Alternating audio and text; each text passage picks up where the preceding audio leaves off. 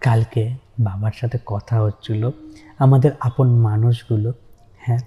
আমাদের ফ্যামিলির নিজস্ব মানুষগুলো না, আস্তে আস্তে কেমন এদিক ওদিকে হারিয়ে যাচ্ছে সম্পর্কগুলো। একটু হলো তাদের গুরুত্ব কমছে। আর তাদের গুরুত্ব কমছে বলেই আমরা না, আমরা তাদের সাথে যোগাযোগ রাখতে কমিয়ে ফেলেছি। তার জন্য বাবা একটা কথা বলল, ভালো রাখতে হলে আগে ভালো থাকতে হয়। আর তুমি যখন ভালো থাকবে, তখন দেখবে তোমাকে সঙ্গ দেওয়ার জন্য অনেক মানুষ রয়েছে। আর সেটা, সেটাই তো আমার বাস্তব। সেটাই তো আমাদের বাস্তব হয়ে দাঁড়িয়েছে।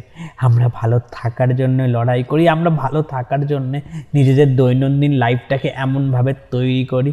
আর তখনই দেখবে আমাদের দৈনন্দিন লাইফের বা জীবনের মধ্যে কিছু এমন মানুষ চলছে সেই মানুষগুলো না আমাদের থেকেও বেশি, আমাদের এই কাজের মধ্যে বেশি ভ্যালু রয়েছে। আর আমরা তখন ভাবি সেই মানুষগুলো আমাদের জন্য এসেছে। কিন্তু বাস্তবে কি আমাদের জন্য এসছে? নাকি আমরা ভালো থাকার জন্য যে কাজটা করি, সেই কাজের সাথে ঝরানো মানুষগুলো আমাদের কাছে আসে আর আমরা ভাবি আমাদের জন্য এসেছে। এর জন্য বলব, কাউকে ভালোবাসতে হলে আগে নিজেকে ভালোবাসতে শেখো।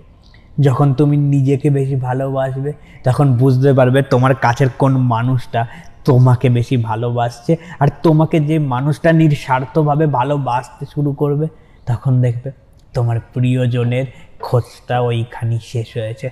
তুমি পেয়েছ তোমার প্রিয় মানুষকে যাকে তুমি খুঁজছিলে এত বছর ধরে, যাকে তুমি চাইছিলে।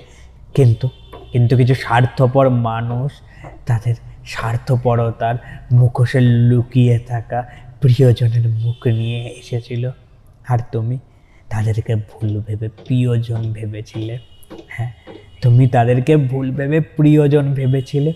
তাই তাই তুমি আজকে এমন হয়ে দাঁড়িয়েছো। তার জন্য বলব, নিজেকে ভালোবাসতে শুরু করো। নিজেকে তুমি ভালোবাসলে তোমাকে কে ভালোবাসতে তুমি সবার আগে বুঝতে পারবে। আর সেই মুহূর্তেই তুমি চিনতে পারবে। এর জন্যে। আর ভালোবাসা আর ভালো থাকা দুটোই না, একে অপরের সাথে। ঠিক, দেখবে মিলে মিশিয়ে চলছে। আমরা কখন কাউকে নিঃস্বার্থভাবে ভালো থাকার জন্য যেন মনটা ছটপট করে ওঠে। হ্যাঁ কারোর ভালো থাকার জন্য আমাদের মনটা ছটপট করে ওঠে।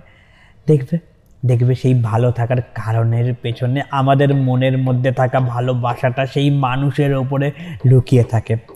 আর যেটা, এটা নিঃস্বার্থভাবে। আর আমরা সেইটাকে না, নিজের চোখে খুঁজে পাই না, নিজের চোখে আমরা বুঝতে পারি না। আর আমরা এর জন্যেই আজকে আজকে আমি তোমার গল্প বলছি। আর তুমি তুমি শুনবে তুমি শুনবে এই চ্যানেলে। বিদায় বন্ধু বাই আবার দেখা হবে। থ্যাংক ইউ আমার গল্পগুলোকে শোনার জন্য। যদি এই রকম গল্প আবার শুনতে চাও, তাহলে ফেসবুক ইনস্টাগ্রাম বা ইউটিউবে গিয়ে সার্চ করতে পারো at the rate I T Z M E K U triple A L it's me Kunal at the rate it's me Kunal search করলে কুনাল দাসের প্রোফাইলটা পেয়ে যাবে। সেই প্রোফাইলেই না তোমার সব গল্পের ঠিকানা দেওয়া আছে। খুঁজতে আর অসুবিধা হবে না। শোনার জন্য ধন্যবাদ। আবার দেখা হবে। হ্যাঁ আবার দেখা হবে পরের কোনো এক গল্পে। বাই